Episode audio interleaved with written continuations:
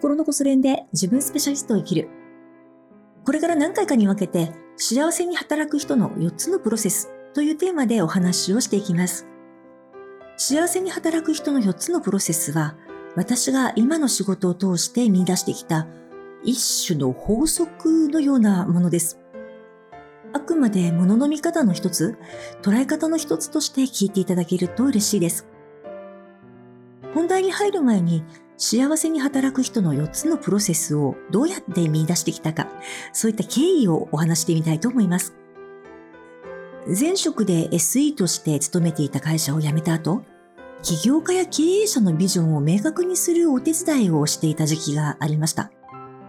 その頃は経営者が思い描く理想の会社のイメージをストーリーで表現するというお仕事もしていました。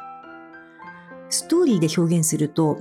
経営者の思いや考えが生き生きとリアルに伝わるんです。言葉だけでは表現しきれない気持ちとか体温とかテンションとかそういった感覚的な部分がストーリーを通じて伝わります。理想の会社像をストーリーにするというお仕事をしていた時は、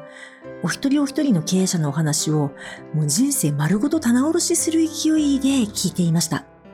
そうやってね、話を聞いているうちに、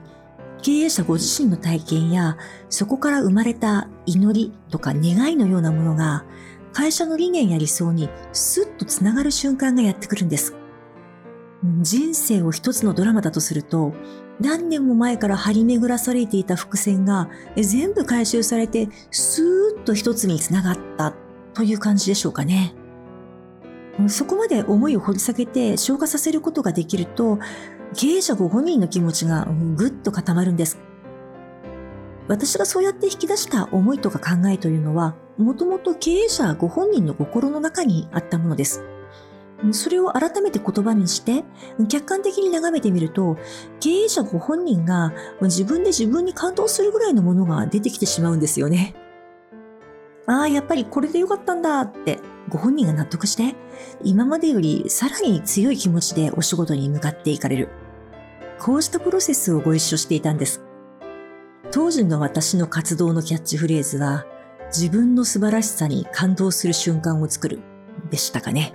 うん。自分の素晴らしさに感動する瞬間を作るということを意図して仕事をしていたんで、本当にそういう瞬間をたくさん見ることができました。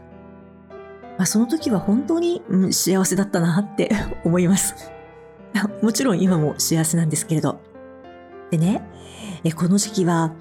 とにかくたくさんの人のお話を聞きました。もう人生をね、丸ごと棚卸しする勢いで聞いていくんで、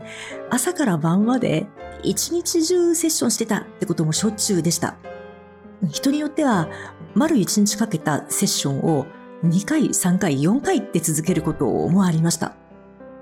ストーリーを書くお仕事をするためにセッションをしているときは、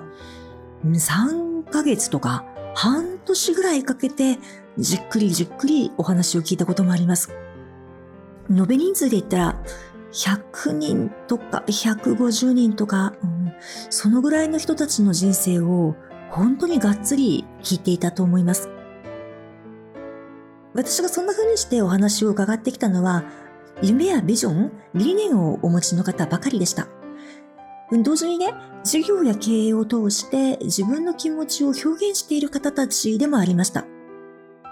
そういった皆さんのお話をたくさん聞く中で自然に見えてきたのが幸せに働く人の4つのプロセスなんです。4つのプロセスをちょっとここでご紹介してみます。1つ目はこれからやりたいことについて思いや考えを巡らせるプロセス。二つ目は目の前のことに取り組んでいくプロセス。三つ目は今までやってきたことに意味や価値を見出すプロセス。そして四つ目は意味や価値を自覚して意図を持って分かち合うプロセスです。こうした4つのプロセスに気がついてからは、まあ、一つの基準として私の仕事の中に取り入れてきました。いろいろな方の話を聞くときに、こうしたプロセスがその人の人生でどんな風に現れているのか、私なりに観察をしてきたんです。その結果、4つのプロセスの現れ方や、今いるプロセスの中でどんなことが起こるのかってことが統計的に見えてきました。またね、今どこのプロセスにあるかによって目の付けどころや力を入れるポイントが違うということも分かってきました。この4つのプロセスはもともと経営者とか起業家の方とのセッションで見出したものなんですけど、まあ、よくよく見ていったらどんな人の人生にも応用できるなって思えるようになりました。でそのうち4つのプロセスを具体的なコソ練メニューに落とし込んでご提案できるようにもなりました。それが絶対的な正解とは言いませんけど、一つのヒントにはなると思います。なので、この音声を通して幸せに働く人の4つのプロセスという視点をご紹介してみることにしました。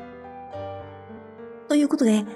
今日は幸せに働く人の4つのプロセスについて経緯や概要にあたる部分をお話ししてきました。こうしたものの見方があると知っているだけで心にアンテナが立ちます。今のあなたに必要なことがあったら、そのアンテナに引っかかってくると思います。で最後にもう一回4つのプロセスをシェアしてみます。1つ目は、これからやりたいことについて思いや考えを巡らせるプロセス。2つ目は、淡々と目の前のことに取り組んでいくプロセス。3つ目は、今までやってきたことに意味や価値を見出していくプロセス。4つ目は、意味や価値を自覚して意図を持って分かち合うプロセスです。このテーマはまだまだお話しできることがあるので、別の音声でお届けしたいと思います。よかったら続きも聞いてみてください。ではでは、今日のお話はここまでにします。お付き合いありがとうございました。また、声の世界でお会いできるのを楽しみにしています。